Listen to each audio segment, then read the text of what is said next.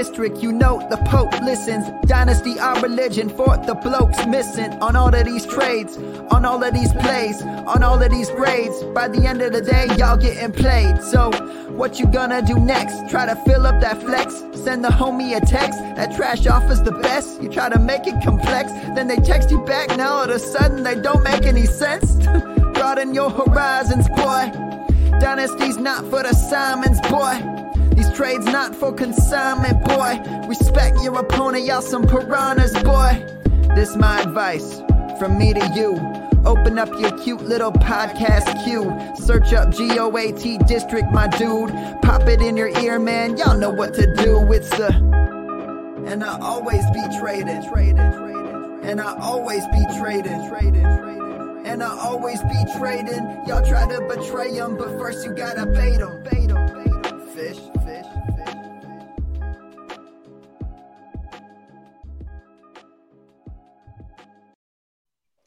What is up, Fantasyland? Welcome back to the GOAT District. For those that are joining us again, and those that are new, we appreciate you guys jumping on. Smash the subscribe, smash that like, guys. We've got another monster show tonight.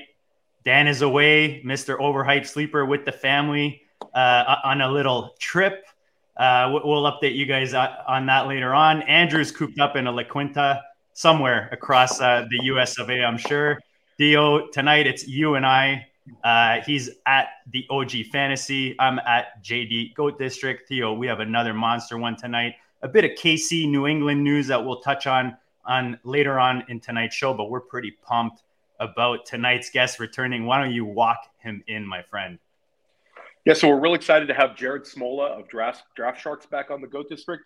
Uh, Jared, uh, this is his third time in the district. Um, we had him on as a solo guest, and that show was awesome. And then we had a couple of Draft Sharks guys um, where we did like a big GOAT District Draft Sharks uh, combo uh, show, which was awesome as well. Um, Jared's putting out tremendous content, um, both in podcast form and in written form. Um, if you're not a Draft Sharks uh, subscriber uh, and you enjoyed tonight's show with Jared, you should absolutely uh, subscribe. I'm a subscriber to Draft Sharks. Um, I love their content.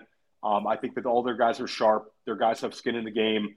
Um, they have a tremendous uh, number of tools that can help you as, as a drafter, and it's just good to see um, you know other people's opinion that, that I respect in the industry. Um, so, Jared, welcome back to the to uh, the Goat District. Um, we're super stoked to have you. How you doing tonight? Doing good. Glad to be back. Um, you know, best pod intro in the game. It always, you know, gets me fired up when I get to watch that and then come on with you with you boys. It's the best song in, in literally in fantasy football podcasting. It, it uh, JD sure. crushed it on that one. Yep. Sh- shout out to the FF Man Bun, Mr. Gabe, friend of the pod. Uh, we appreciate his work.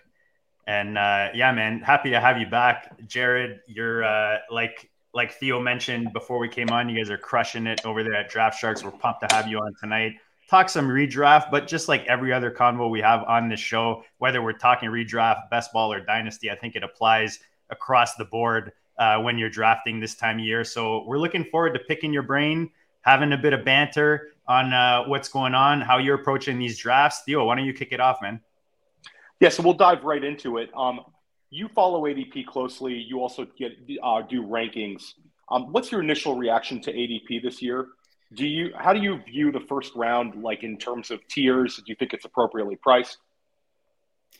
I mean, what's what's driving my early draft strategy, and I would say this is like the first three or four rounds, is to me, I I love the running backs available in like rounds two and three, and there's even a guy in round four, Cam, Akers. I'm having trouble passing up on him in round four.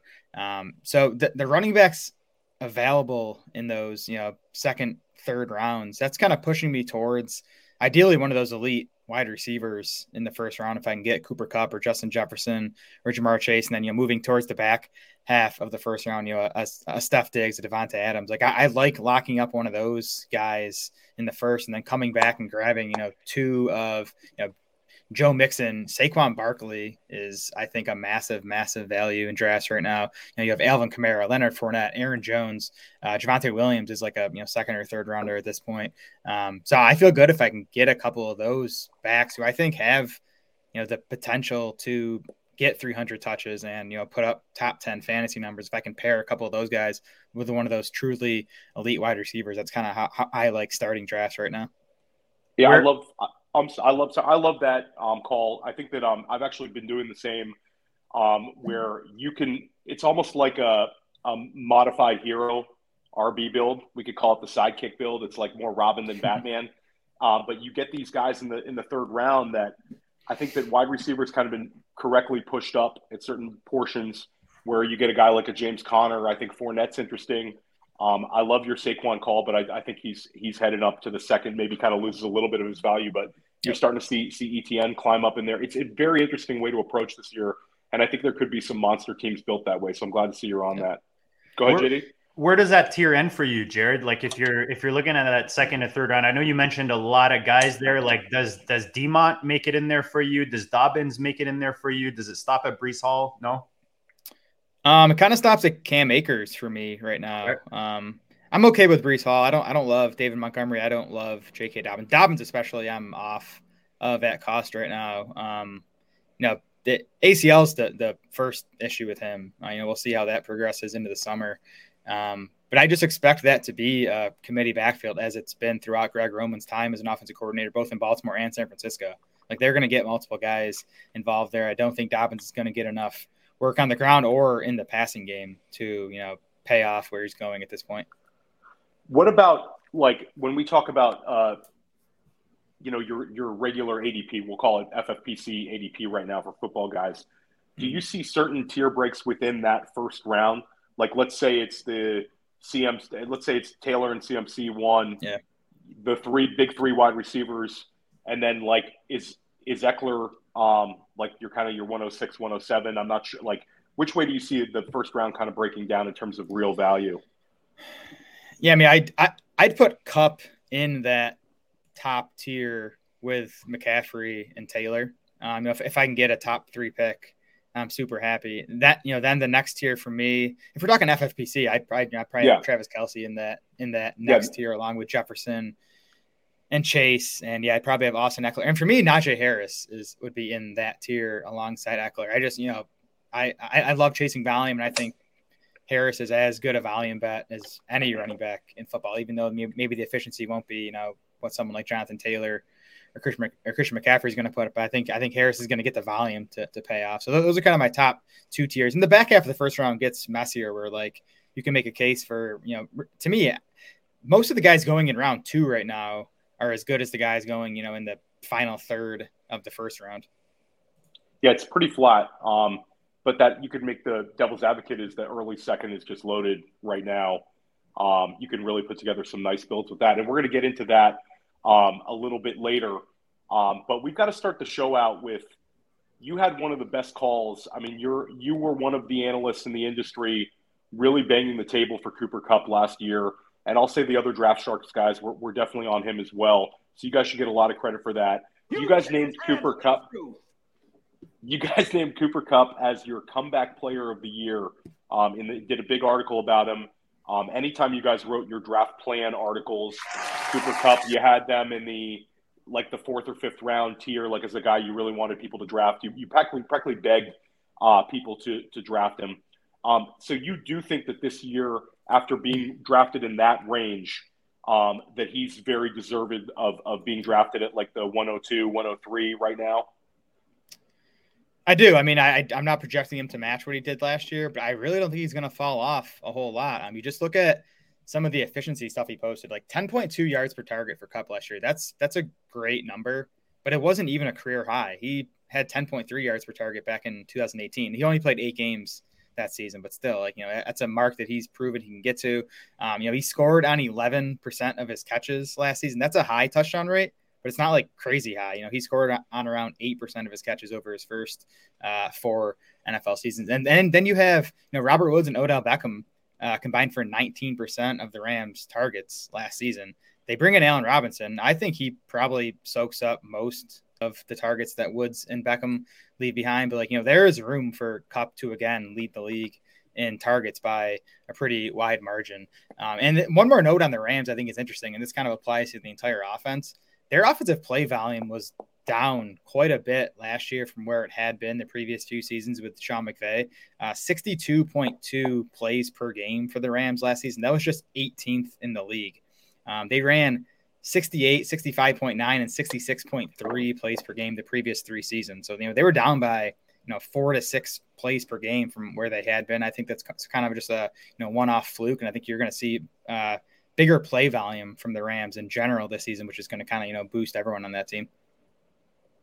It's almost like there's a lot of factors that could balance out the natural natural exactly as some some are calling, right? Exactly. And then I think another another point is you like you're bringing up Akers, you're bringing up Kupp. Um, what if the, what if there's just a chance that Matt Stafford is just more comfortable in the system in year two sure. and is even more efficient? I mean, that offense could be could be scary.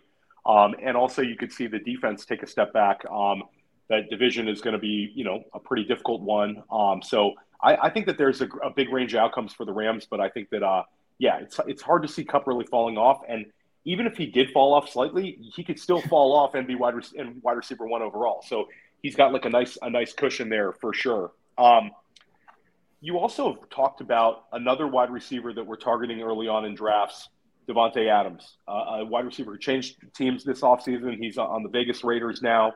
Um, do you think that he's appropriately priced right now?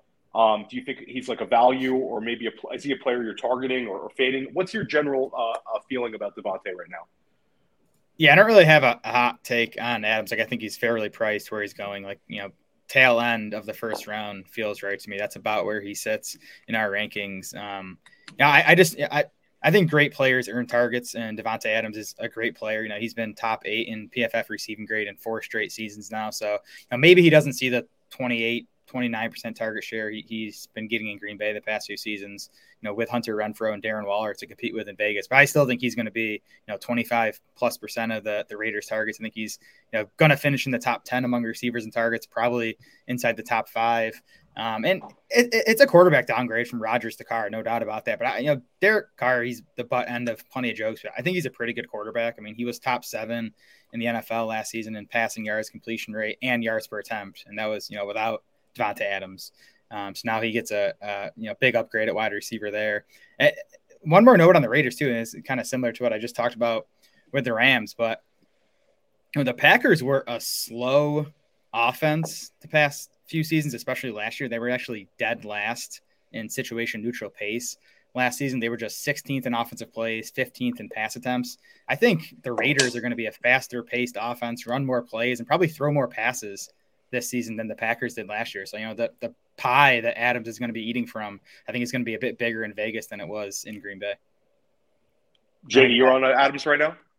No, I, I, I, to be honest, I haven't so far. Uh, I just prefer other guys in that range. Like I was going to do some over the OTC with you guys, with guys that I, I, like uh, better in that range, like CeeDee Lamb or Adams for you, Jared. Uh, Adams. I just I just think he's a better target bet. Uh, we can talk about CeeDee because he's he's, interesting. I mean, he just hasn't earned targets at a super high rate yet, but it's definitely possible. I think this year with Cooper and Gallup, um, you know, Cooper gone and Gallup out for the start of the season. Adams for Adams for me as well. Um, if and I think it's like Adams by kind of a, a slight tier. He's like a tier above, in my opinion. Adams is like, and I don't know, Jared, if you're thinking this way, but if you're getting like the the 111, mm-hmm. the 112, I feel like Adams could be part of like a like a high upside build from from from those spots. So like I, am I'm, I'm into Adams. Um, I definitely don't have him in the in the Kupp Jefferson Chase tier. I just mm-hmm. think for me it's like how low can you rank him? I mean, he's he's such a great player. Yeah. He's, oh, he's, he's in that second tier. Yeah, he's for sure he's in the right second there, tier. So. He's with he's with Diggs, yeah. he's with Tee Higgins, AJ Brown, Deebo, and then maybe and then Tyreek Hill for me. Yeah, well, yeah. If I'm picking like 110 or 111, and you know, especially if Steph Diggs is off the board, um, again, that's where I like grabbing Davante Adams because I know there's going to be a running back I like coming back around to me in the second that I take. I mean, you could start RBRB. I have no issue with that. Um, but if we're talking, you know, FFPC, full PPR, I'd rather grab Adams, Jared, the elite. Can't do, can't do RBRB, man. Come on, dude. yeah, yeah, you can. I know it's you not cool, but you can do it. That's actually an interesting. Um, it's not on the show sheet, but when you start doing your your projections, maybe years back, a lot of player, um, a lot of you know rankers and and analysts didn't necessarily like um, when a wide receiver changed teams. Mm-hmm. Now, with so many elite wide receivers changing teams, have you kind of adjusted your thought process and now maybe you don't even care about it, or is it something you still keep yeah. in the back of your mind? I mean, I remember fading Hopkins and Steph Diggs. I, I believe they changed teams the same season, right? It was a few years yep. ago now. Yeah, um, absolutely. I remember fading both of them because I, I actually did an article on Draft Sharks looking at wide receivers that changed teams, and you know, the majority of them score fewer fantasy points uh, in their first season with a new team. But so that's still in the back of my mind. But like I think Hopkins and Diggs prove that when you have an elite wide receiver, um, and you know the Raiders paid what they paid exactly. to get Davante Adams, like they're they're going to make sure he gets the football. And again, I don't have quarterback concerns. They're like, yeah, Carr is not as good as Aaron Rodgers, but I don't think you know it's going to be a disaster. They obviously have the chemistry from their days together at Fresno State, so it, it's a case by case basis. I think you still got to consider that when these wide receivers are changing teams. But again, when it's an elite talent like Adams, I'm, I'm not worried about it. Let's get 1912 Fantasy, who, by the way, was the uh, first uh, to join the um, the listener league that we announced at the end of last show. So if you guys are listening, we've got a few spots filled.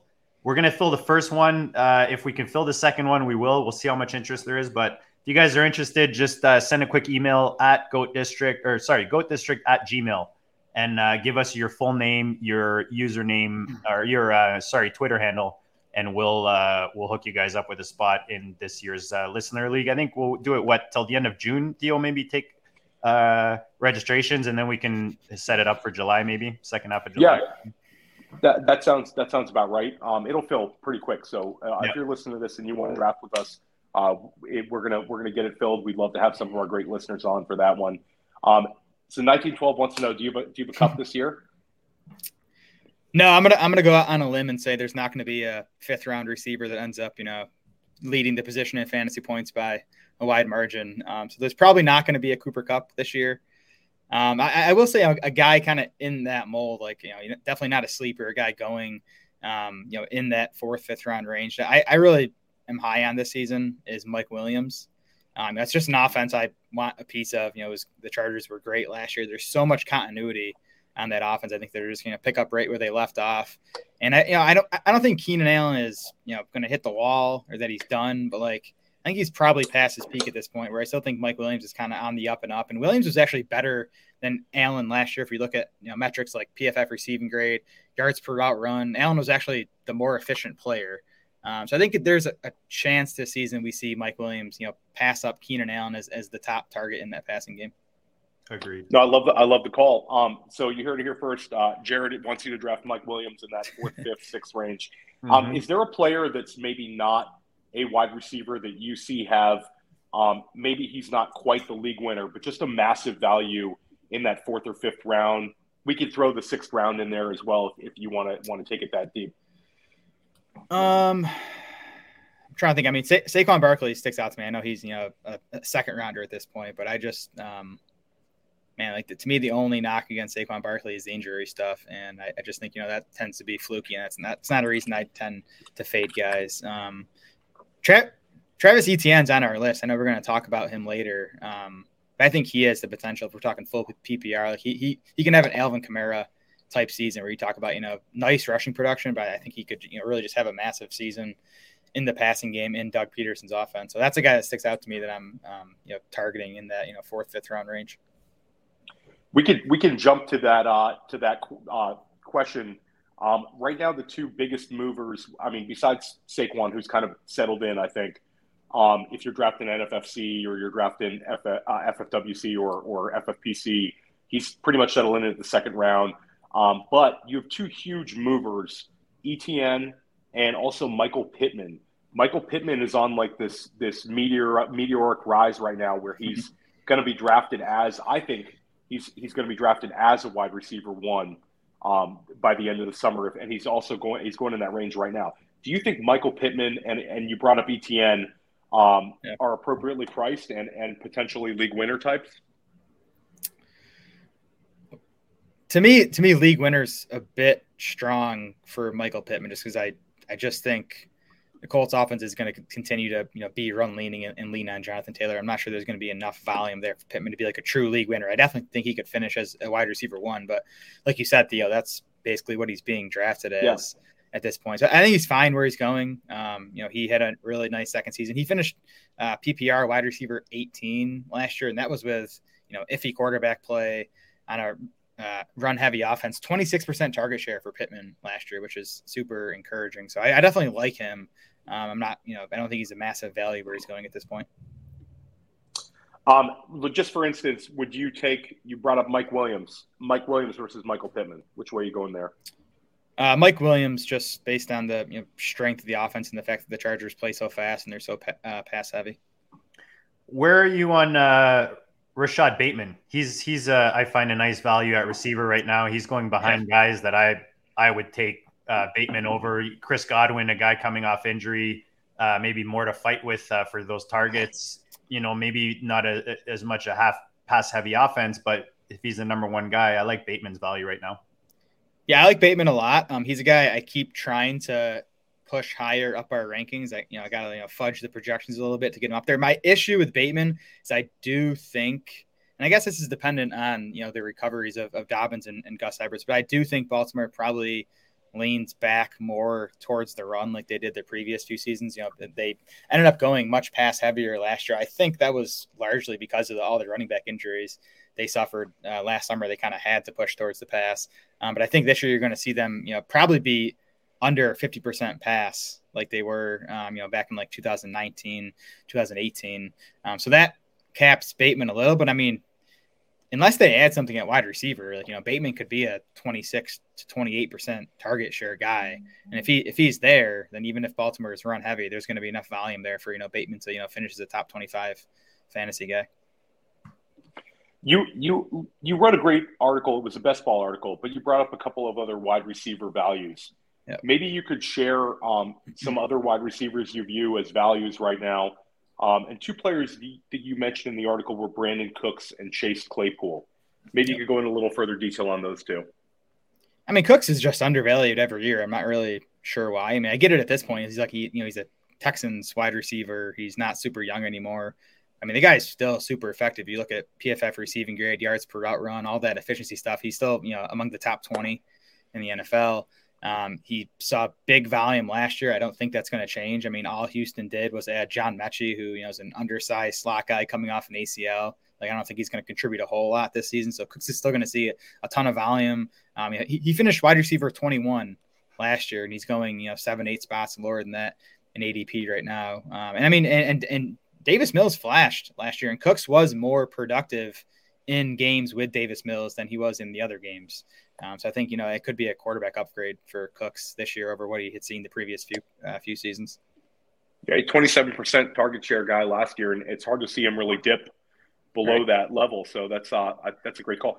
What about Claypool though? He's he's kind of polarizing. Yeah. Some players seem to be completely off Claypool. Um, yeah. What are your thoughts about him this year? Yeah, and I totally get the concerns. I, I get the con side with Claypool, but like, like, to me, he's just totally priced at his floor, and like people aren't considering the ceiling he brings. I mean, he's wide receiver 49 on FFPC right now. He finished wide receiver 38 last year, and again, it wasn't you know a great season. There were issues with Claypool that you know are at least semi concerning, but um, even you know if you consider that as floor, it's you know ten spots higher than he's being drafted right now. Um, but again, I just you know I look at the upside here. Uh, PPR wide receiver 22 as a rookie, Claypool was, and that, that was with, with Ben Roethlisberger, who you know, wasn't great two years ago. Um, you know, he's 23 years old. He's a 6'4", 240 pounder, 99th percentile athleticism. Um, I, I, just think again, the, the, ceiling is still there and you're yeah, it's not priced in if he's you know going wide receiver 49 in drafts or I think he should be going you know at least 10 spots higher. I'm always a sucker for Claypool. Um, Canadian I, Canadian know, boy, man, how can you not be Mapletron? Go. Uh, we got we got a couple guys. Uh, Joey Brown, who who just took one of those spots uh, in the league. Of course, uh, Joey, we appreciate you, man. And Matthew Bing- Bingham just bringing him Courtland Sutton maybe you can comment uh, on the Denver receivers. You know, we see Jeudy and Sutton kind of going up and down and trading places uh, in the drafts these yeah. days. Yeah, I mean, I'm def- I definitely want to be in on both. Um, you know, with the massive quarterback upgrade they're getting, and I think Sutton and, and Jeudy are both big time talents. I actually prefer Jeudy. You know, we, we have Jeudy ranked higher right now. I believe Sutton's going higher in ADP still. Um, and Sutton's season last year was kind of alarming. Just how little he did in games Jeudy played. And Sutton was great in those games Jeudy missed when he had the ankle injury. But when Jeudy came back, Sutton was like invisible. Like he was not even getting targets. And I don't know, maybe that maybe that was just a quarterback play. Um, First year back from injury, no. First year back from injury, definitely. But the funny, the, I, I, it's tough to blame that though, because again, Sutton was so good early in the season. He was so productive early on. You know, it was like weeks two through seven or eight when Jeudy was out, and Sutton was awesome. So it's, it's kind of tough to blame the ACL when he kind of showed he could do it again. But then as soon as Jeudy came back, Sutton kind of disappeared. So it's concerning. I, I still believe in Sutton as a player. I liked him as a prospect. He had a you know good couple first seasons uh, before that ACL. Um, but again, I, I, I, just prefer I prefer Jeudy right now. Okay, I was gonna just say like could conditioning maybe play a factor, like him not playing out the season. You know what I mean? Yep. Down the stretch uh, that way. We, yeah, we have, uh, possible.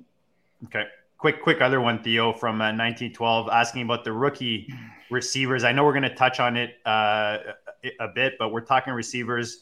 London, Burks, Moore, and Olave. What are your takes on these guys? Do you have a favorite, maybe, and, and maybe a least favorite? Yeah, London's my favorite. Um, and you know, he he was actually my wide receiver one in the class before the draft. Um, but you know, he's my fa- my favorite more because he just has such a great path to targets there. I mean, you know, there's very little competition at wide receiver. I know the you know, quarterback play is going to be iffy in Atlanta. The entire offense is probably going to be iffy, but um, I just think you know they're going to be trailing. It's going to be Drake London and Kyle Pitts seeing you know a vast majority of the targets there. So v- volume wise, um, you know London's pretty clearly my, my favorite rookie wide receiver for uh, for redraft. Do you see any others making uh, an, an, impact? I know there's some on the Lave train right now. Yeah. Um, you know, Trey Burks is going pretty much neck and neck with Drake London in, in mm-hmm. you know football guys type drafts. Uh, is there any others that you see making a potential redraft, uh, redraft impact this year? Yeah, I definitely think Burks will. Um, just because, yeah, because I think you know he has a pretty nice path to targets too. We'll see how Robert Woods does coming off the ACL, but you know even if Woods is healthy, I think you know Burks probably gets to you know around 100 or so targets. Hopefully, the Titans use him in the in the running game too. You know, I think he, he can do that. You know, he's that you know, Deebo Samuel esque player with the ball in his hands. I hope you know he can get you know a carry or two per game. I think that would help the fantasy value. Uh, Chris Olave is becoming more and more interesting the longer Michael Thomas's ankle injury lingers, and you know it's crowded there now with Jarvis Landry added to the mix. Um, but you know, man, I, I'm not sure what to make of Michael Thomas right now, and you know if he's not on the field or not himself. Um, I think Olave could definitely be a factor this season. Yeah, I like well, Thomas could... early, earlier in the season. Hey, Theo at his, his prices, like in the, the February, March drafts, he was, yeah. he was a lot nicer, but now it's getting kind of up there in the fifth and sixth round. Yeah, you might you might get stuck with a uh, with an like a, a guy not playing JD because I don't have any hope for for Michael Thomas and I could see yeah. the initial the initial like thoughts you know he's going to come back but the guy just he hasn't done anything now for like three years, and um, I think we're we're hoping for you know him to come back and and just uh, embrace you know being a saint and all this stuff. And I'm just like, I don't know, I I, I don't see myself drafting him at all. Um, Especially the opportunity, some, with the opportunity cost that you're missing out yeah. on, you know what I mean, in these rounds by taking him, it's it's risky. Yeah, sixth round Thomas versus like a guy you brought up Bateman, like the, those uh, Amon-Ra St. Brown these guys who are younger, you know, they're going to be there and all that sort of thing. Elijah Moore. yeah, it's just for me. I, I can't I can't pull the trigger on that one. Um, one. So what, what we could pivot over. Is there any other wide receivers, uh, JD, you want to ask Jared about? I was going to pivot over to a different position. No, I think we touched on. I was trying to look if we missed anything. Uh, do you maybe give us your quick uh, Cole's notes on the the Miami guys with Tyreek Hill? I don't think we touched on in Waddle. Yeah, that's an interesting situation because the, the ADPs on Hill and Waddle compared to Tua don't really make sense to me. Like, you know, if if Hill and Waddle are going to finish top 15, which is where they're going in ADP, um, you know, Tua is going to finish a lot higher than where he's being drafted among quarterbacks, or vice versa. Like, I, to me, Jaylen Waddle is a bit overvalued right now. Uh, I just think he had a nice rookie season. I think he's a nice player, uh, but he really feasted off volume last year. He had, I think, he had 140 something targets. I just think that's probably going to come down a bit with Hill there. I think Miami might push towards the run a little bit more under Mike McDaniel. I mean, you know, that he's comes from the Shanahan tree and that scheme, you know, does lean on the running game quite a bit. Um, so I, I just don't think Waddle's going to match his, his targets last year. He's a bit overvalued for me. And I think Tyreek Hill is fine where he's going. Um, I think, you know, he's a good enough player where even with the you know, quarterback downgrade, he's going to be fine. You like Hill as a would you consider him in the second round? Or are you more comfortable taking him in the third? Yeah, I think late, you know, back half of the second round, I'm comfortable with him. If I could pair him with a, a Cooper Kupp or one of those elite running backs, you know, CMC or Taylor, I'd be pretty happy. Yeah, I think like you talk about, and we'll talk about range of outcomes a little bit later, but like Tyreek Hill is one of those guys that could have it could be laughable where he's going in some yeah. of these drafts. I mean, that could be one of the one of the outcomes of this season for sure. Theo, before um, you uh, before you jump to the next one, let's give some quick quick love to our friends at the FFPC. They're our, our partners in this. Uh, they support us. We support them. We love playing on their site. We love smashing drafts for a million bucks right now, guys. Uh, in the main event, you can play for five hundred grand in football, guys with an early bird special. You get a $35 credit when you buy three teams. And the best ball, Theo, you and I are teaming up to build the winning roster of the $200,000 grand prize right now as we speak. We'll be doing a, a ball in episode on that to review the draft board. And of course, your favorite Theo. I did a quick, uh, and Jared, you might be interested on this. I did a, a, a you know, a quick poll on on the uh, the the old Twitter sphere just looking at like dynasty versus redraft versus DFS versus best ball. And dynasty, surprisingly enough, I don't know if that's just our following, but crushed it by like 85% mm. to, you know, spreading out the other three. So you got to love the degenerates voting for that in the middle of June.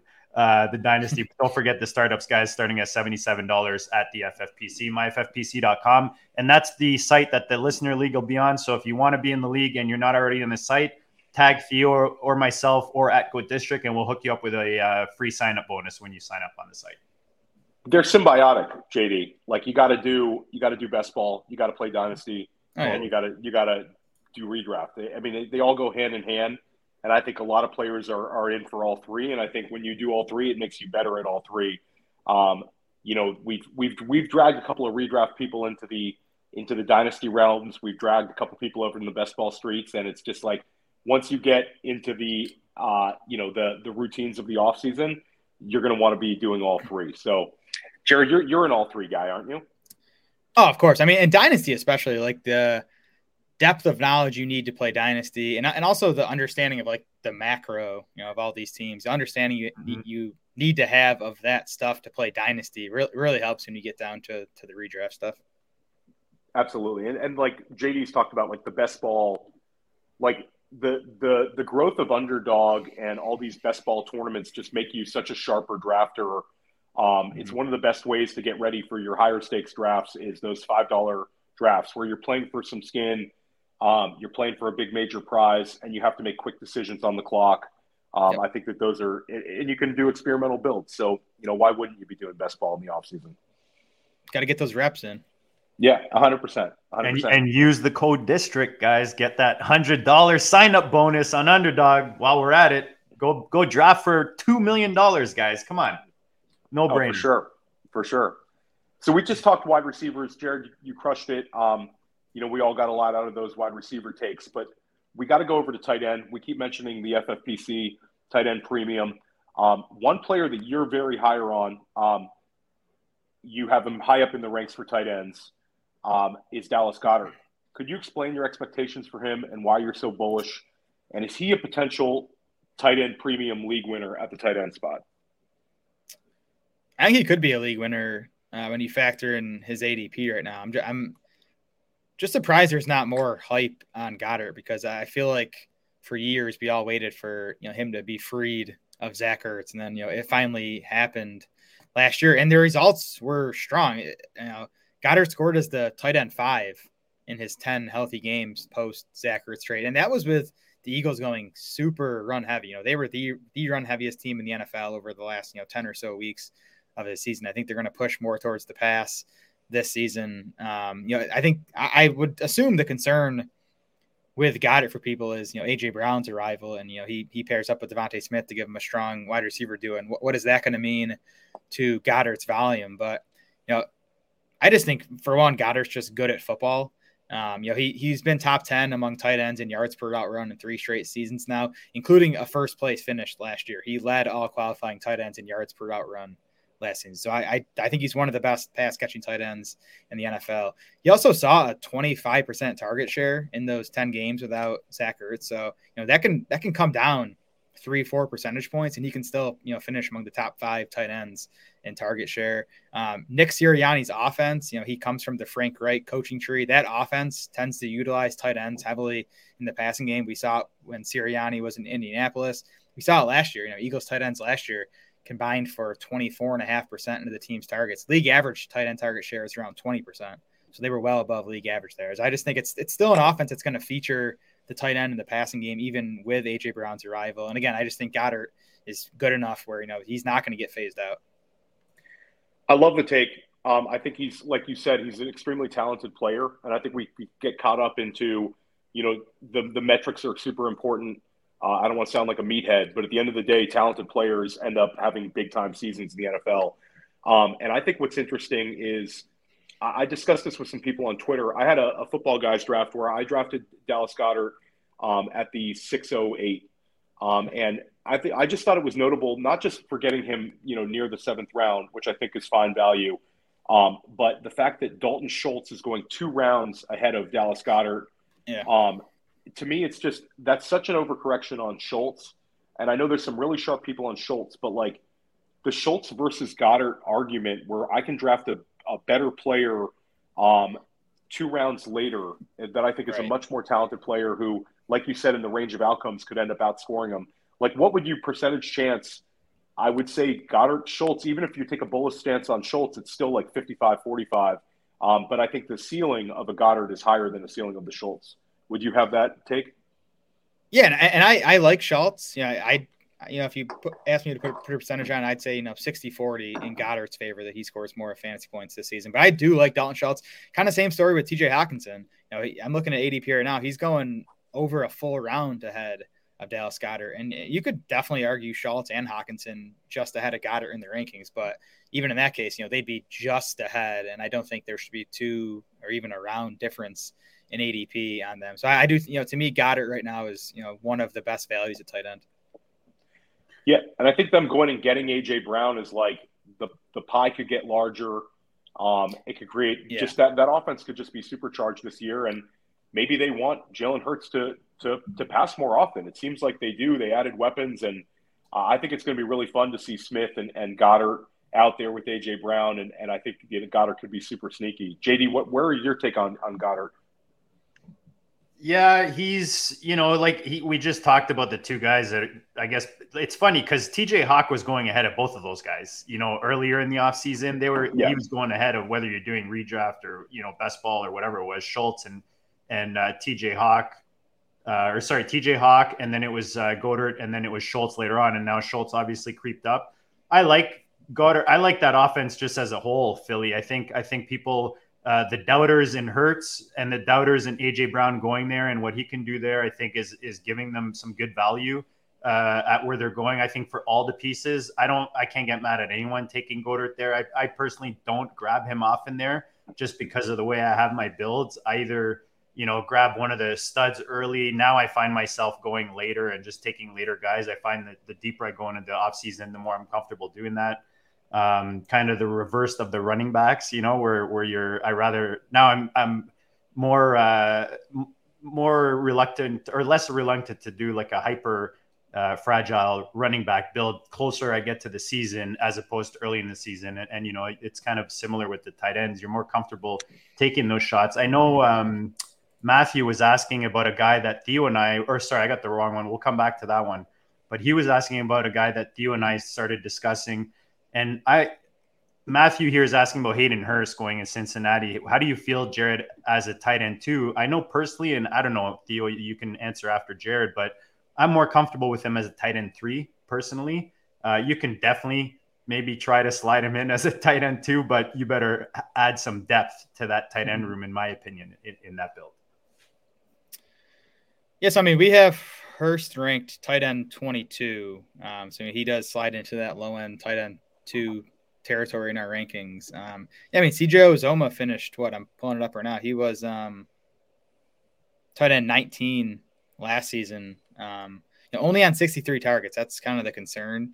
Um, you know, you're going to see Ja'Marr Chase and Tee Higgins and Tyler Boyd obviously be the clear top three in that passing game. But I, I do think, you know, Hurst is, you know, as good, if not better, of a pass catcher than CJ Uzomah. The other thing with, with Cincinnati, too, that I like is if you guys remember early on in the season, even into the midway part of the season, they, they were still a pretty run leaning offense. It wasn't until the final few games of the regular season and then into the playoffs they became pass heavy. Um, and I, I, I think that's going to continue now in 2022 with you know Joe, Joe, Burrow having the injury another year behind him and Ja'Marr Chase doing what he did as a rookie along with Tee Higgins and, and Tyler Boyd. So I do think you're going to see the pass volume climb in Cincinnati this season, which you know should should help Hurst as well. Yeah, the Hurst one's interesting, um, and I feel like he, he's sometimes an overlooked guy in best ball. But I think like Jared brought up, like Uzomah was the kind of guy that would have his kind of scoring in bunches. You'd have multiple touchdown games, and um, you know you'll have those games where the tight end is just running free for Cincinnati uh, based on all the all the weapons. So um, Hurst is interesting. Like you know, we liked him as a prospect a lot. Um, I think that you know he had some production for Atlanta and then last year, you know, the, the whole Kyle Pitts coming there. So he's kind of like a like a post type guy that's a little bit under the radar. Um, he's definitely one to monitor. And just uh, Jared, you, you brought up Travis Kelce earlier. JD talked about how his philosophy on tight ends, you know, either going tight end early or, or late. Um, you brought up Goedert as a guy you're targeting in, the, in the mid rounds. What's your general approach to the tight end position? Are you um, open to different strategies, or what do you find yourself doing when when you're doing your builds? Yeah, so on Kelce, I actually think he might be undervalued right now.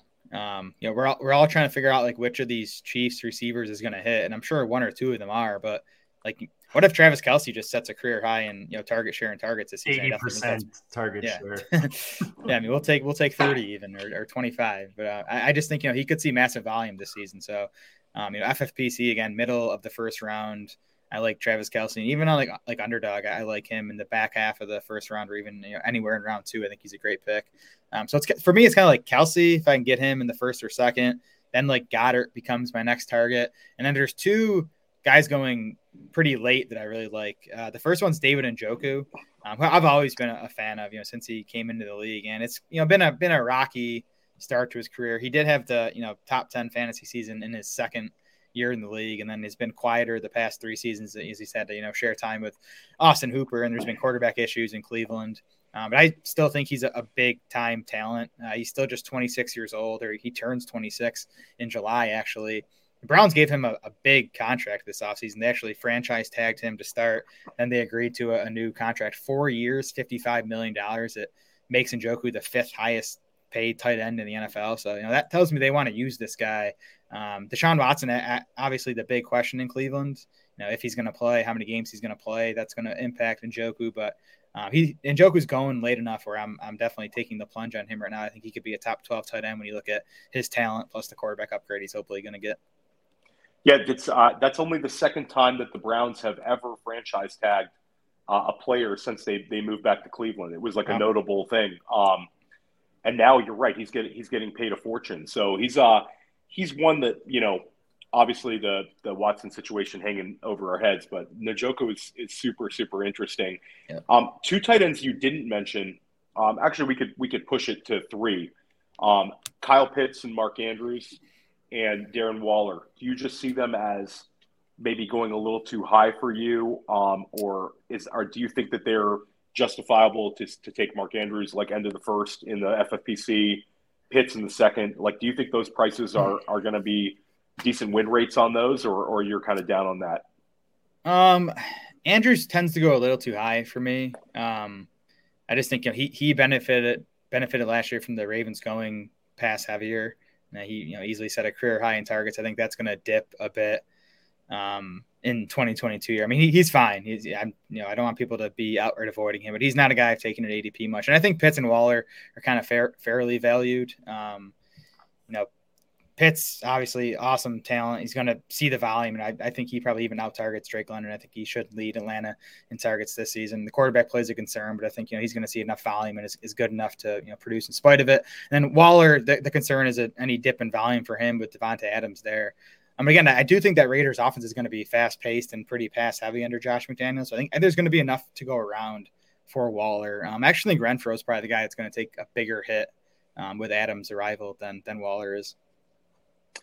What about? I'll just throw a kind of a, a group. It seems like the it's the ADP on tight ends. I think is pretty clear right now, and I don't think it's going to change too much, at least in the top let's say eight tight ends. Um, I think as the summer moves along, they'll kind of stay locked in. But there's the, that like next group of tight ends. Um, do you think that there's any value in, in drafters drafting Ertz, Freiermuth, Knox, and then we'll throw our boy Cole Kmet as uh, tight end 12. but I, he's not not always tight end 12, but he's definitely sliding in. You're missing the most important top 12 tight end deal. Come on, Albert O, man. Come on. Oh, Albert O's Albert O's slipping, JD. You're gonna get Albert O. Like, good, good. So, yeah, More no, value. listen, I, I, love it. I, we can we can ask your opinion on Albert O after after those guys. But do you think like that kind of like the the the middle tier of tight end? Do you see any value in attacking those guys? Um, not particularly because I just think the guys going like like that. A lot of the next like eight to ten tight ends in ADP to me are similar in value, and some of them even have more upside. Er- Ertz is the one guy I like. Um, he was just really good, saw a lot of volume uh, after being traded to Arizona last season. Then with DeAndre Hopkins out for the first six games last season or, or this coming season, I think you're going to see Ertz um, soak up a good amount of volume at least early on in the season. Um, the other guys I'm not super high on. Um, I don't know. You guys, you guys like Cole Kmet. I'm not a, I'm, I'm not a big fan of the player, but I do think he's going to get a good volume this season. So I think he's narrow. It's a narrow target tree. We talk about exactly. and Dan loves Kyle, or you know, Kmet's his guy. Who's fighting? Who's he? Who's he fighting with for targets? Right, Mooney and yep. and. Uh, I just think, like what JD said, said I think it. I think he'd get 120 targets. So yeah, I think he could sure. be like. So I don't know. It's. I don't think he can. Like Kmet to me as a guy where I think he's got a considerably high floor, but I think he, he tops out by his ceiling based on the offense. But where he's being drafted, like you can get him in the 10th round um, or lower. So I, I, think he's interesting. Um, wh- why don't we go ahead and, and, JD's JD's a big fan of Albert O um, this season. Do you think that the that maybe drafters are overreacting to the to the Dulcich stuff and Albert O becomes a, a value? Um, I know, like in this particular draft, um, you know, he's we see him going like tight end 16, tight end 17, tight end 18 level. So, like when we started drafting, um, you know, after the draft and and Fant got moved, we saw mm-hmm. Albert O being drafted as like tight end 11, tight end 12. So it seems kind of like the market's moving a lot on him. What's your take on him, maybe as a player and situation? Yeah, and it's funny too. He's like, you know, we we have our rankings and projections up all throughout the offseason. So like you know, Albert O before the before the Noah Fant trade was you know down in the 30s, and then he he did get inside of our top 12. Um, you know, after the Fant trade, before they drafted Dulcich, you know, he's down five or six spots from there now. You know, rookie tight ends usually don't do a whole lot, so I I don't want to overrate the Dulcich the Dulcich uh, addition there. Um, it is interesting, you know, they they took Dulcich in the third round of this year's draft. And, You know, Albert O was only a fourth round pick. So, you know, they, they've invested more in Dulcich. But, you know, what Albert O has done in limited action over, you know, especially last year, he, he was good. You know, he was up near the top of the league in yards per route run among tight ends. Um, and with the quarterback upgrade there, you could definitely see, you know, a, at least a quasi breakout season. I do think, you know, there's the target competition is tough. You know, we talked about Courtland Sutton and Jerry Jeudy. Tim Patrick is, is a good wide receiver too. Um, we'll see what Denver gets from from KJ Hamler. I'm not you know super optimistic about what he's going to do coming off his injuries. Um, it's you know it's just tough tough target competition for Albert O, but um, he could definitely be super efficient with, with his talent level and the you know quarterback he's upgrade he's getting with Russell Wilson arriving. He, he had 10 percent target share last year, right in 2021. So you got to think with Fant gone. I know the rookies there, and it, you know in the middle of May they like to talk yep. about the rookies. That's for sure. But mm-hmm. to me, like Theo just uh, announced to me, it looks like I'll be getting some more Albert O at value. I like him. I just love what he showed last year. He gave you six top 24 weeks last year. Uh, you know, again, kind of with a very limited role in that offense. And now you have this huge upgrade. A lot of reasons to like it. So, um, what was the other? We, we have we have also historical like the sometimes we, we talk about like crowded um, and we're going to talk about ambiguous situations with with Jared on some other positions, but like crowded tight end rooms sometimes or the perception of it produce big ADP winners. Yeah. Like the Schultz Schultz Jarwin produced yes, a big winner. A perfect example. Higbee Higbee Everett produced a big winner years back where we got mm-hmm. the big Higbee season. Um, so I do think that like Dulcich is a player that's interesting. Um, I think he's got very good receiver skills, but you could see when Albert O, a player of his size and athleticism with this potential opportunity, it gets to a point where you have to you can draft him as your tight end yeah. too.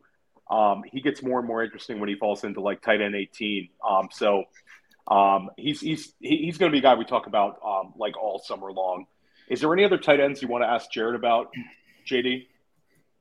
Tonyan, uh, Robert Tonyan's another guy I love. Just what we saw a couple years ago with, you know, again, talking narrow target trees. Now Adams is gone. You know, everybody's talking up Lazard. I love just waiting, uh, grabbing Rodgers at a value right now because everybody's, you know, poo pooing him before another MVP season and, uh, you know, stacking him with Tonyan way later in these tight end preems is one of my favorites. How do you feel about the tight end? Yeah, so I'm looking at ADP. Tonyan's tight end 21 on FFPC. I think that's fair. Um, yeah. His underdog FFPC or ADP is crazy. He's like tight end 14 on underdog.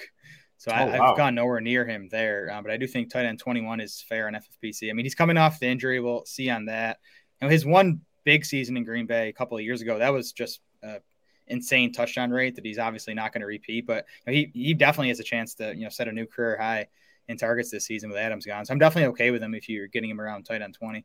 What, what's your play? Just your general. I know it's not in the questions, but we talked about this the other the other day. That I find the underdog ADP after doing a lot of FFPC drafts and you know the other leagues that we talk about on here that I can't think of right now. But um, I find the underdog is just all over the place, mm-hmm. and there's bigger volumes, right? Because they've got the puppy, the five dollar, and then I'm sure it's all affecting that.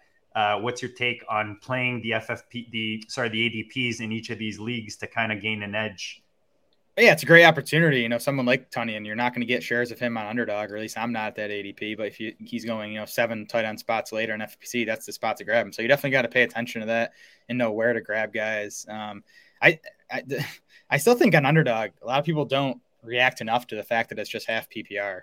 I think people still draft if it's if it's Good full point. PPR, and it, you know it, it, it, makes a big difference. I know it's just half point of cash, but it really does make a difference when you're evaluating players. You know, both within positions, and then when you're evaluating, you know, a running back versus a wide receiver or whatever. You know, it, it really does it really does matter. Evan Engram, we got brought up in the chat. Your thoughts on him?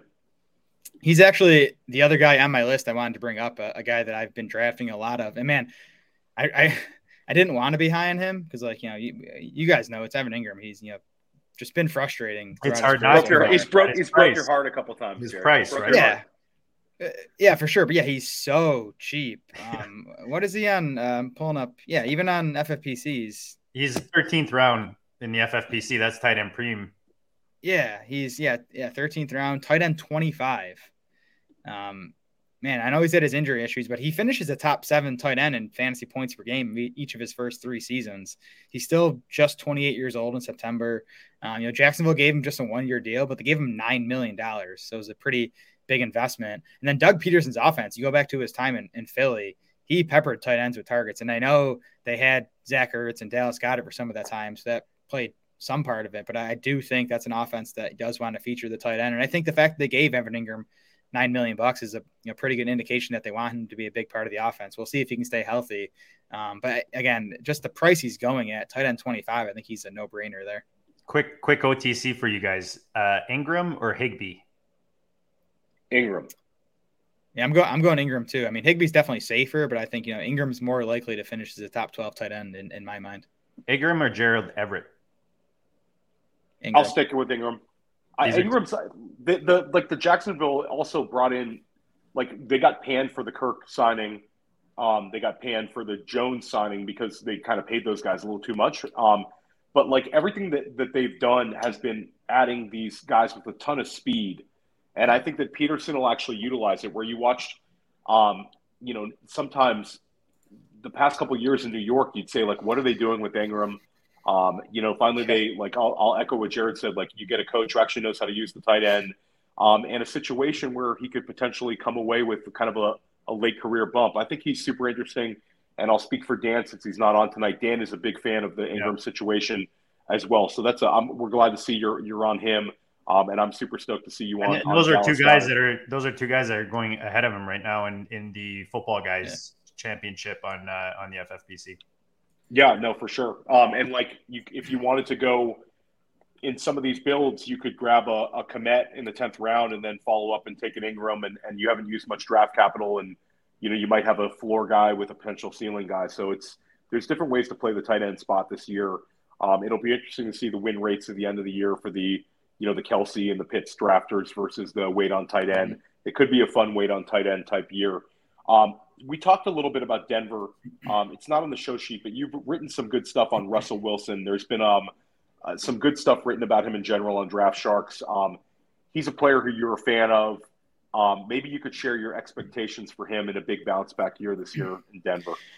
Yeah, I mean, if you look at his his season long numbers last year, you might be concerned. And you look at his age; I think he's like 33 or 34 now. So I, th- maybe there's a chance he's you know hit the wall or whatever. But I, I, look at the the splits pre and post finger injury, and you know he was still awesome before that finger injury. Then his like next like six or seven games after the injury is when he really struggled, and even the last two or three games of last season, he kind of started to get it going again. So. I, I think he's going to bounce back from a you know real life perspective. I still think he's you know an excellent quarterback and has years left on him. And then it's just, you know, a, a, good situation in Denver with the weapons. Maybe not quite as strong as, as Metcalf plus Lockett, but, you know, you have Sutton and Jeudy, And then you have Tim Patrick and, and, and Albert O. It's, it might be even deeper, uh, you know, weapons wise than what he had in, in Seattle. And the other thing, too, is, you know, he's finally freed of Pete Carroll. We, we could definitely see Wilson set a new career high in pass attempts this season. You know, maybe Denver actually lets Russ cook a little bit. Yeah, and you had also brought up Carr, Herbert, and and Mahomes. I mean that that like yeah. that division. If any if any division set up to have shootouts, it's got to be that one. You've got that Week 17 Denver Kansas City game. It's just like yeah. How could you how could you not want a piece of that? So yeah, we're yep. we're glad to see you guys on Russell Wilson. And just to we have been re- talking redraft, but were you are was is Denver a team you're trying to build stacks with in in in um best ball as well, Jared? Yeah, definitely. Um, and it's interesting too. You know, if you're looking for that Week 17 correlation with that Broncos Chiefs game, I don't love Mahomes at ADP right now, but um, you know, like I said, I like Kelce, and then all, you know all his wide receivers are cheap enough just because there's so much uncertainty there. I think it's you know pretty easy to build a Denver stack and then you know run it back with you know one or two of those Chiefs uh, skill position guys. We want to talk about the 101. Um, right now, if you're on the clock, it's main event season. It's September for big money, who are you taking at the 101?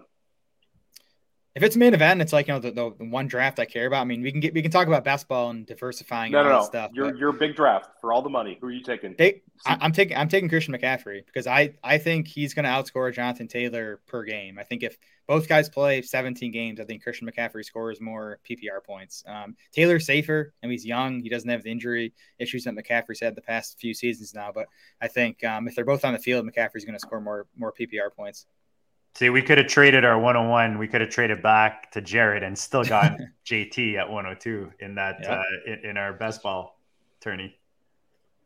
Well, I mean, I think it's it's like uh, it's a tough decision. I mean, I think to me, it's like a clear 101, 102.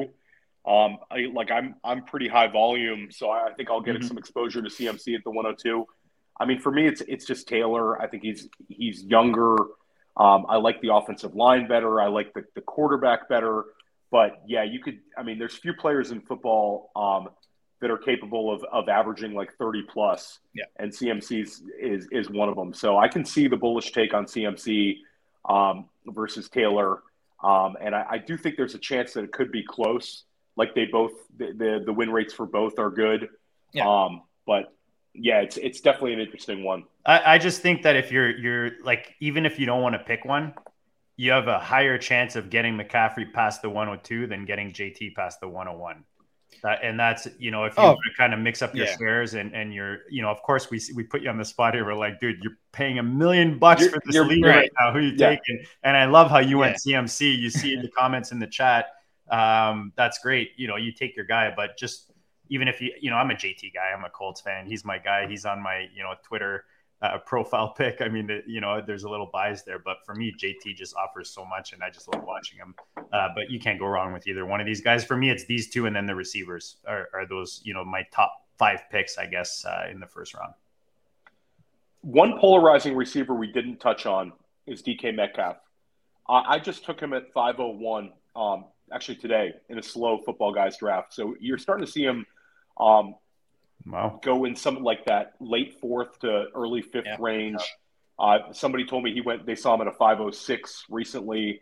I don't have Fantasy Mojo open. I'm I'm not sure, but I, to me, he's like settling in. He's in the um, So I've got again. I'm looking at the football guys because that's this time of year for redrafts. That's the one I'll use. Is uh, DK Metcalf is about he's at 404. No, he's, coming back the other way. Sorry, so he's four eight. Yeah, so somewhere towards that end of the fourth, early fifth. Yeah. Um, do you think that that he's a quarterback proof type player? Uh, do you see him as a guy re- potentially returning big value here? What's your general take of, of DK Metcalf when we look at it in the context of ADP? Yeah, I mean, I'm I'm definitely worried about the quarterback situa- situation there. Um, I hate that Seattle was such a slow offense last season. They they ran easily the, the fewest offensive snaps in the NFL last year, and their offensive coordinator Shane Waldron is back, so like that that's a concern as well. Um, but man, everyone is worth buying at a price, and you know where Metcalf's going now. You know, so we have his ADP at wide receiver 19 on FFPC. He's wide receiver 23 on Underdog. Um, so again, that's what you got to look at at ADPs and even an underdog. Again, half PPR, I think he has more value yeah. half PPR than full. Um, so that's where I'm especially buying DK Metcalf at wide receiver 23 on underdog. I mean, I still think he's an elite talent. Um, it, yeah, tiny sample, obviously. He's Metcalf's only played three career games without Russell Wilson. They all came last year with Geno Smith, but he went six catches, 58 yards in the first one, two catches, 96 yards, and a touchdown in the second, and six catches for 43 yards and two touchdowns in the third. So he was fine with Geno Smith last year. I know it's only three games. You know, losing Russell Wilson's definitely going to hurt, but I still think he can, you know, produce enough to, to return a profit at the you know, ADP he's going at right now.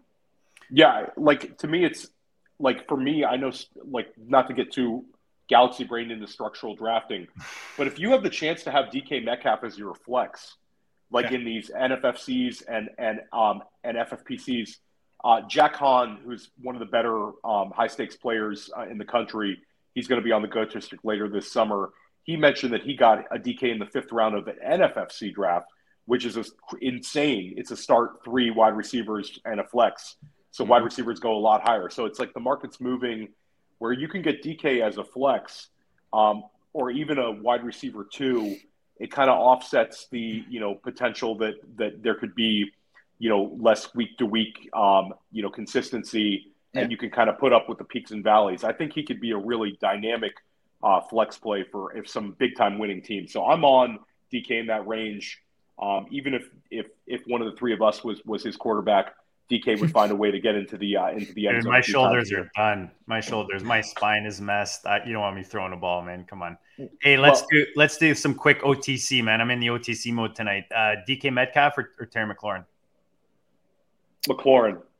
Yeah, slightly into McLaurin. It's close though. DK Marquise Brown.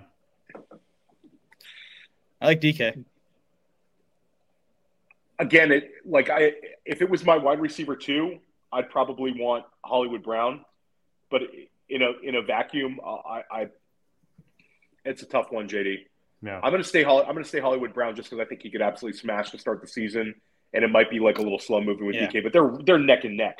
I literally took Hollywood Brown at the 412 when I took DK at the 501 for this particular team. So I like them both in that range. Yeah, I, I think what you touched on with the roster build, that's where DK depends for me on on the roster build. That's what makes that decision. You know, whether you start late on receiver, a little later on receiver, and you want to, you know, you still want that last stud that's sitting there in DK, or like you said, he's your wide receiver three, and he, or is your flex spot. That's pretty sweet as well with the upside that you're you're getting.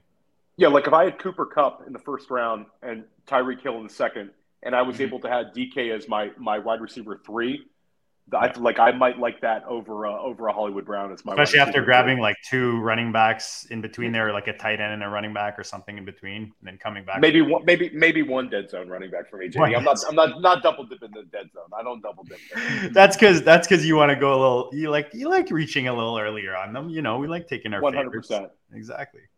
We we touched on we touched on a couple of um you know these ambiguous situations. Um, so let's dive into it are you searching for value or avoiding the situations? I'll throw out the New England running back situation, the Kansas City running back situation. Well, what? Well, let, hold we'll, on, hold on, hold on. Let, us uh, take it east. Let's digest here. Let's, let's, start, let's, let's start. running backs first. No, let's start in New England. Just the, the only reason I say it. Sorry, Theo, I didn't mean to cut you off, but the oh, reason no. I want to start with New England because we've got Patrick uh, uh, Patricia right now. Uh, you know, and now we're hearing that he's calling the offense in New England. So I wanted to get Jared's thoughts on that, how that affects yeah. him drafting these New England players and then for sure, we got to talk about the New England backfield situation. Yeah, that, that's a concern that you know they're you know, still not sure who's going to be calling plays or I don't I don't know what's going on there. It's a, it's a bit concerning for sure. Um, I also think New England's probably going to lean a bit heavier on the pass this season. Uh, Mac Jones's second season, they add DeVante Parker. You know, they spend a second round pick on on Tyquan Thornton. Um, so I, I, as I do most years, I'm trying to stay away from the Patriots backfield. I'll, take shots in best ball when I don't have to worry about setting lineups. I do think Rhamondre Stevenson is pretty interesting because I think I, I think Damien Harris will, will lead the way in carries, you know, when these guys are healthy. But I think Stevenson can, you know, mix in for eight to twelve carries per game. And I, I you know, I think they like him in the passing game. Um, you know, he he was good when given a chance there last year, and he was a good pass catcher in college too. You don't you know think of him in that way because he's a bigger back, but I think he can do it in the passing game. We'll see what happens with James White, but you know he's old and he's coming off a pretty serious hip injury now, so that that uh pass catching role might be available, and if Stevenson can get that along with you know 8, 10, 12 carries a game, then you know, he, he could be interesting. Dude. How about Stevenson as well? I think he's the value um, in New England. Um, and like Jared said, he's got a bunch of different paths. Like if Harris goes down, Stevenson crushes. And if James White, like everybody's kind of assuming James White is going to return to full strength and be the, be what he was. I mean, there's a chance that Stevenson just takes that pass catching role um, this year. Um, and then the guy had over 600 yards rushing last year. Um, and like Jared said, he showed like he's an efficient receiver. He maybe had 15 or so catches last year, but he's efficient. And um, he's like a big back that can catch. So he's interesting. Um, we saw McKinnon sign today with Kansas City. How about that Kansas City running back situation with CEH, Ronald Jones, and now McKinnon in the mix? Is there a guy you you want, or are you just avoiding it? I, I have reluctantly drafted some Edwards-Helaire so far this this spring, um, and I'm probably less likely to do it now that they added McKinnon. I mean, I, I don't think McKinnon moves the needle a, a, whole lot. I mean, he he did nothing in the regular season last year. He he was good in the playoffs, but you know he's he's 30 years old now. Um, you know he he lasted what like three months into free agency before he signed. So I think he's like an insurance policy. I think the Chiefs you know still don't know what they have in CEH. I'm sure you guys saw the story about his gallbladder last yeah. March or whatever. He got down to 160 pounds. That that explains some of why he struggled. Um, but I don't know. He he's just been underwhelming to me so far in the NFL. In like such I, a I, situation, right? I, like that, that's that's, the thing. I want to buy into the Chiefs' backfield. You know, Andy Reid has historically produced you know nice fantasy numbers from his running backs. Um, but I, I just I don't love Edwards-Helaire as a player. Ronald Jones to me, Ronald Jones is probably the best pure runner there now. I mean, the guy just can never get out of his own way, and he's just a zero in the passing game. So you know, it's tough to get excited about his ceiling. Um, so it's definitely a wait and see situation for me. They're all they're all cheap enough right now where you can definitely take shots and just see what happens. Yeah, Rojo in the ninth. I mean, you don't have to get that excited. You know, it's almost almost yeah. double digits. Maybe you wait till the tenth to see if he falls. Maybe Pat Kerrane's not in your draft and he falls to the to the tenth. You know, or maybe maybe Ronald Jones like. So, I think Rojo would be the one if I want to take shots on. Like like JD said, I think you could see they all kind of dip in ADP. And Rojo, you know, when he goes in that range where it's, you know, him against like the Tyler Allgeiers, those, those sort of decisions. Um, because I don't know, I feel like the it, the McKinnon signing hurts CEH more than it hurts Rojo, sure. uh, because it, it takes away the pass catching. Um, what about the Chiefs wide receiver situation? Right now, we're seeing Skyy Moore kind of moving up. Juju's there. The the beat re- reporters are all over MVS right now. So, are, is there a is there a, a wide receiver value in Kansas City, um, or is that something you're avoiding? Kind of like with the running backs, I think they're all going late enough in drafts where you can take shots on them. I mean, Sky Skyy, Skyy Moore is um, a bit pr- pricier than I'd like. Um, but man, I actually just last week I was doing our Chiefs profiles for the site. So I was really digging into all these wide receivers. And after doing that, I have like more, I like Skyy Moore more than I thought I did before doing those.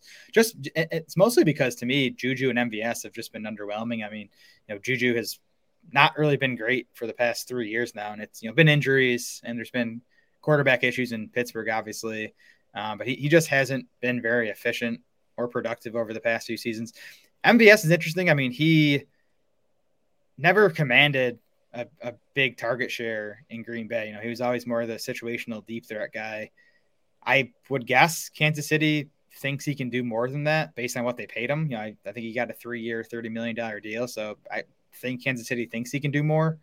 I mean, we'll see though. You know, he's he's he's this is his fifth season now, and again, he he never commanded more than like a fifteen percent target share in Green Bay. So I'm not gonna you know go crazy and think he's gonna all of a sudden be this you know 20 22 percent target share guy in Kansas City. So I, mean, I, guess roundabout way of saying I'm not sure what I think of the situation at this point. Um, but again, they're all going cheap enough where I want to take shots on them because I do think one or two of these guys is gonna hit. Yeah, I, Sorry, Theo. I was just gonna say, and I don't know if you noticed the little little taste of a, another board that we'll be doing a review. You, Dan, and I, and Andrew are doing uh, one of the thirty-five dollar best ball tournaments on FFPC. And I had Mahomes. I know you don't like his his price, uh, Jared, but it's super flex. I don't have any Mahomes, so I took him. And I ended up waiting uh, on who I'm. I like actually pairing like a Hardman, who's like in the 14th round, with Skyy Moore who's you know a little earlier. I got him in the tenth round. I just feel like you're getting maybe like uh, early season, later season type of compliment, or maybe on and off you know week with with them. Maybe together they create um, a, a good wide receiver three ish. Just because, or even maybe a wide receiver two, if things go really well. And I think it's worth taking those shots, like you talk about, and mixing it up, just because of the offense we're talking about and those targets that are now available in that offense with Hill uh, leaving leaving Kansas City. Yeah, MVS Hardman's interesting. I'm sorry. Go ahead about Hardman. I was just say Hard, Hardman's a guy I'm kind of out on. Um, I just think he, I just think he is what he is at this point. I think he's Jared, you know he's gonna pop now that you said you you know how it works with these guys, right? He's like the Davante Adams that pops yeah. in KC. Yeah, I mean, we'll, we'll see. I just you, you, look at he's and Hardman's had like nine or ten career games without Tyreek Hill, and even in those games, he hasn't been very good. I think in like one or two of them, he's put up useful fantasy numbers. Um, so I, I just think he's going to kind of stay in the same role he's been in, and that's you know it's it's been fine for best ball. He's popped a few weeks every year, but you know Hardman has not been a guy you can you know rely on in a, in a lineup setting fantasy league. He's a role he's a role player in my opinion. Yeah. You've seen enough of him in the NFL to know what he is, but MVS is interesting because like he's going super late still, um, where I don't know. It's sometimes the you have to listen to the drum beats and and they're all yep. over it. What about the Green Bay wide receiver situation? Christian Watson, Allen Lazard. Some people are even talking about Sammy Watkins. It's it's kind of it's really Amari Rodgers. It's an ugly situation. Is there a guy that you think is a value there? Not really. I mean, I'm not aggressively taking any of those guys. Um, again, I talked about Green Bay before. They were a slow paced offense last season. They were like middle of the pack in terms of pass rate. I, I think they shift even more towards the run now without Davante Adams there. So I'm kind of off the Green Bay passing game in general. Um, I guess you know Allen Lazard's a guy I'll take some shots on. I do think he's the best bet to lead those wide receivers and targets, but I, I mean I don't want to switch gears, but I think Aaron Jones is the guy who might benefit the most from Davante Adams being gone. We've seen previously in games Adams has missed that Aaron Jones has just taken on a much much bigger role in the passing game. Aaron Jones is the correct answer. Um, you're, you're, the winner, Jared, because that's the nice. that's the pass catcher you want in, in Green yep. Bay, in my opinion. Agreed. Agreed. Um, yeah, the, the room agrees. We're, we're getting we're getting pretty deep into the show here uh, in terms of time, so I want to get in. We've asked every single uh, JD. I think we've asked every single guest this question. Um, yeah. So we're going to continue with Jared. It's kind of uh, you know we we we um we we had a, a running dynasty uh, dynasty rookie draft question. We kept it going with all these guests, so we'll we'll do it for the redraft guys as well. Um, right now, Ja'Marr Chase, Cooper Kupp, and Justin Jefferson are the consensus top three wide receivers. Um, yeah. it, I think most people would bet on one of those three being wide receiver one overall. If it's not one of those three, which wide receiver do you think finishes as one, wide receiver one overall this year uh, in fantasy scoring? Yeah, I thought about this, and I, I wish I could give him like a crazier answer, more of a hot take, but I do think it's Steph Diggs. Um, when you just you just look at the Bills' offense in general, how fast paced and pass heavy they are, and I expect that to continue this season. So I, I just think the volume upside is there for Diggs. And then you know they they lost Cole Beasley and Emmanuel Sanders, and I I like Gabe Davis and I like Jamison Crowder, but you know Crowder's getting up there in, in age. He's had trouble staying healthy. Davis is unproven as a as a full time player. Um, so you know, what if what if those guys struggle? Then you can get Diggs, you know, up into the thirty percent target range on a pass heavy, fast paced offense. You know, there, there's a chance he could you know start to you know creep up towards two hundred targets. Um, and in that case, you know, that's the scenario where he, he could definitely finish as the the wide receiver one. we've had a bunch of guests on that Diggs train. Uh, JD, I know you're high on him as well. Well, I mean, guys, he finished wide receiver nine last year in a down year. You know what I mean? And you know this offense is coming back with a vengeance. You know he's going to be a big part of that. You know, every year it's basics, but you you got to think. You know, you got to give a bit of juice for for just Diggs and Allen building that rapport. One other season together. This this is a long term thing thing for them, and until they they raise that Super Bowl uh, I think that investing in, in both of those guys are, is just a smart move, especially at Diggs's little minute discount right now. And they paid the hell out of him.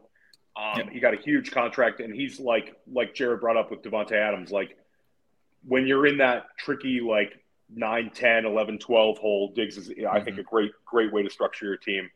Um, yeah, we've heard a lot the, the last couple days. Handcuffing has been a big thing on fantasy Twitter.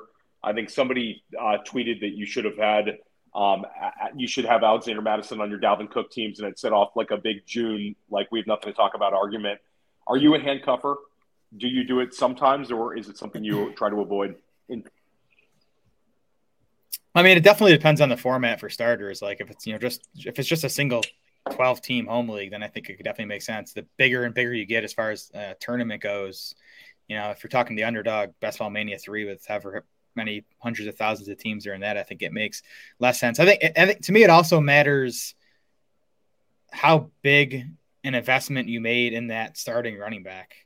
Like the Dalvin Cook, Alexander Mattison situation. If I'm spending a first or second round pick on Dalvin Cook, like I, I need him to deliver. So I'm probably not handcuffing Mattison with Cook. Again, if we're talking about these these you know big tournaments. Um, but if my if I'm drafting you know the the top back in round eight, and I get his, you know, quote unquote handcuff in round 12, I think I think that can work because in that case you're not making as big of a bet on that on that starter. Well, you're you're yeah, usually trying to fill like an RB three, RB four spot with like right. two guys at that point. So if they're on the same team and you see like that nice compliment, you know, in, in both of their yeah, I mean, yeah, I mean, I, I I think a perfect example is the Chiefs backfield. You know, Edwards-Helaire is going in like round seven and Ronald Jones is around nine or ten pick. I mean, True. I think I think that that can work where that and they'll probably go down now a bit more, right? So right, yep, yeah. We've we've talked about. Um, I had a rule I try to follow when I use early draft capital on a running back. I try to have a ten round rule where, mm-hmm. like Jared brought up the you know Mattison maybe being a little too high for that. Where if you draft the guy in the first or second round, um, if you draft the guy in the first or second round, you know, and you can get his his handcuff ten rounds later, I have no problem with that. Um, I think you see structural problems where some people would. I mean, for a couple, for a while, it was like the you'd always see a drafter trying to get the Chubb and Hunt, like or the Pollard and Zeke, were using those that too much draft capital and kind of ruins your build. Yeah. for sure. I, I, was um, showing um, Theo that that I, I I did I wanted to mention it if you didn't that I like that rule because I'm not a handcuff guy. I I went from like you know years ago being a handcuff guy to just seeing how I just found it just caps your upside on your roster, like you said, Jared, especially in the big tournament leagues. Uh, I use the 10 round thing if it's like I'm deciding between two guys and it's, let's say, 13 rounds later, 12 rounds later as an option. Whereas now I, am like, I'll consider as an option to mix, mix things up because I'm doing higher volumes. Uh, so I do like that just to add some variety to my build, but I'm not usually a, a, a handcuff guy. And I'll say that the like we we've had some of the very best players in the country come on the show. We drafted against some of these guys. The I would say that for like the super successful high stakes players don't have some steadfast rule. They're not usually like you don't find yeah. guys in absolutes that are making a ton of money in this game. Guys are flexible and they're willing to do it sometimes. I think that um, a friend of the show, you know, Bebag Agbatoba, when he was on the show, he said he'll handcuff when he loves his build so like if he has a chance to to handcuff towards the end of the draft when he really loves what he's done in the first you know first half of the draft, um, you know he'll do it. Um, we've had a couple other guys say they do it on occasion. So um, don't let Twitter influence you on this. I think you can be kind of you can be um, you know fluid on this one and do it sometimes.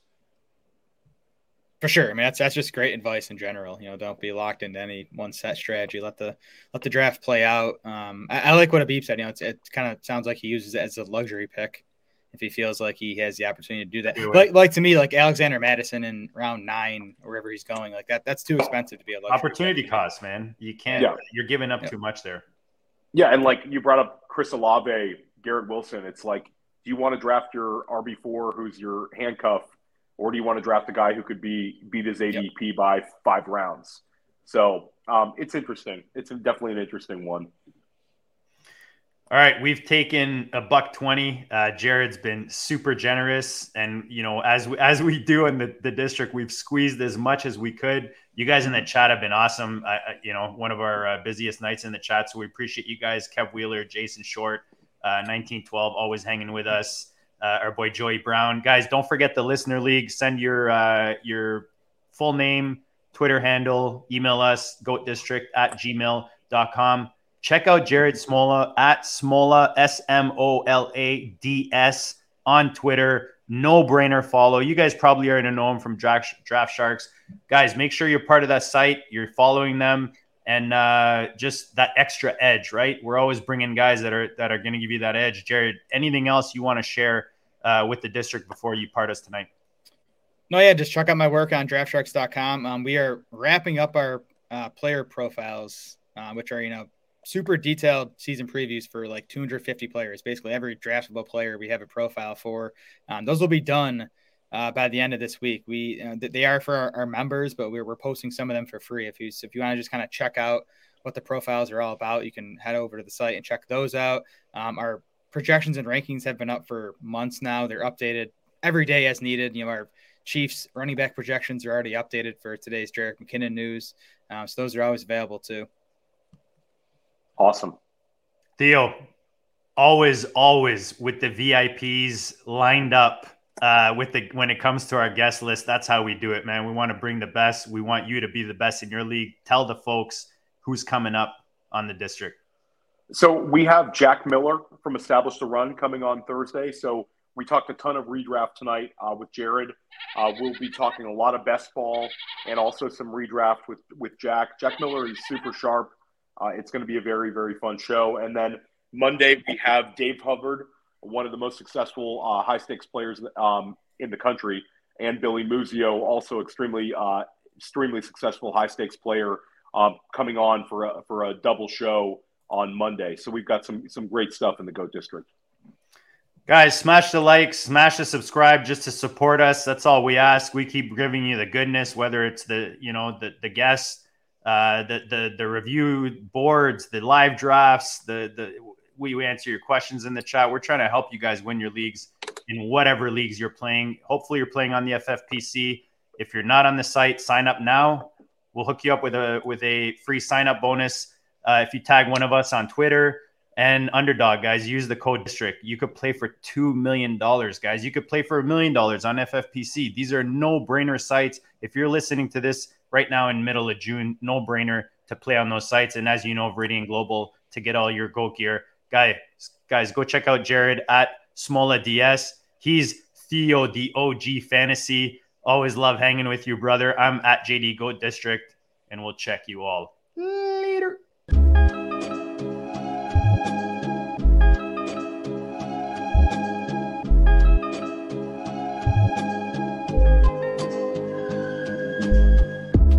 district, you know the Pope listens. Dynasty, our religion, for the blokes missing. On all of these trades, on all of these plays, on all of these grades. By the end of the day, y'all getting played. So, what you gonna do next? Try to fill up that flex? Send the homie a text. That trash offers the best. You try to make it complex, then they text you back. Now all of a sudden, they don't make any sense. Broaden your horizons, boy. Dynasty's not for the Simons, boy. Trades not for consignment, boy. Respect your opponent, y'all some piranhas, boy. This my advice from me to you. Open up your cute little podcast queue. Search up GOAT District, my dude.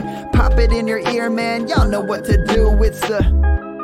And I always be traded.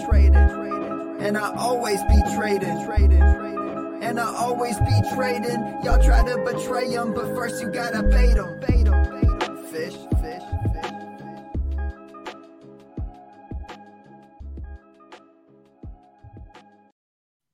Jared, that was awesome, dude. Appreciate you sitting through the outro too. I was just putting in the chat. I wish I wish you could play the outro and then like talk to your guests because I feel bad. They're like oh, waiting. Yeah. no, it's a, it's a sweet song. I wanted to listen to it again anyway, so that was good. Appreciate. Have you heard our Have you heard our mm. Ballin song? No, I haven't. That one's that one's good. Well, you know what? Maybe So that- when Adam comes on, we'll just play the ballin' Okay. song so you can you can hear that one. Or or So we that- get so Jared that- back to do a live live best ball. We'll do a best ball draft. So so Ballin is the uh, show you guys do like draft live Best ball. drafts and draft reviews. Okay. Best ball. Yeah, it's just best I'd ball. love to related. hop We, we try we try to make it a, a live draft, but sometimes we have guys come on talk strategy and stuff. But Sure. we'd love to have you come on do a, a live draft, whether it's underdog or FFPC. Sure. Awesome, man. Nice. Awesome. All right, boys. Thanks. Appreciate it. That was Hey, good. Appreciate you, have man. a good night, Jared. Take care. Hey, You Jared. too. See you guys.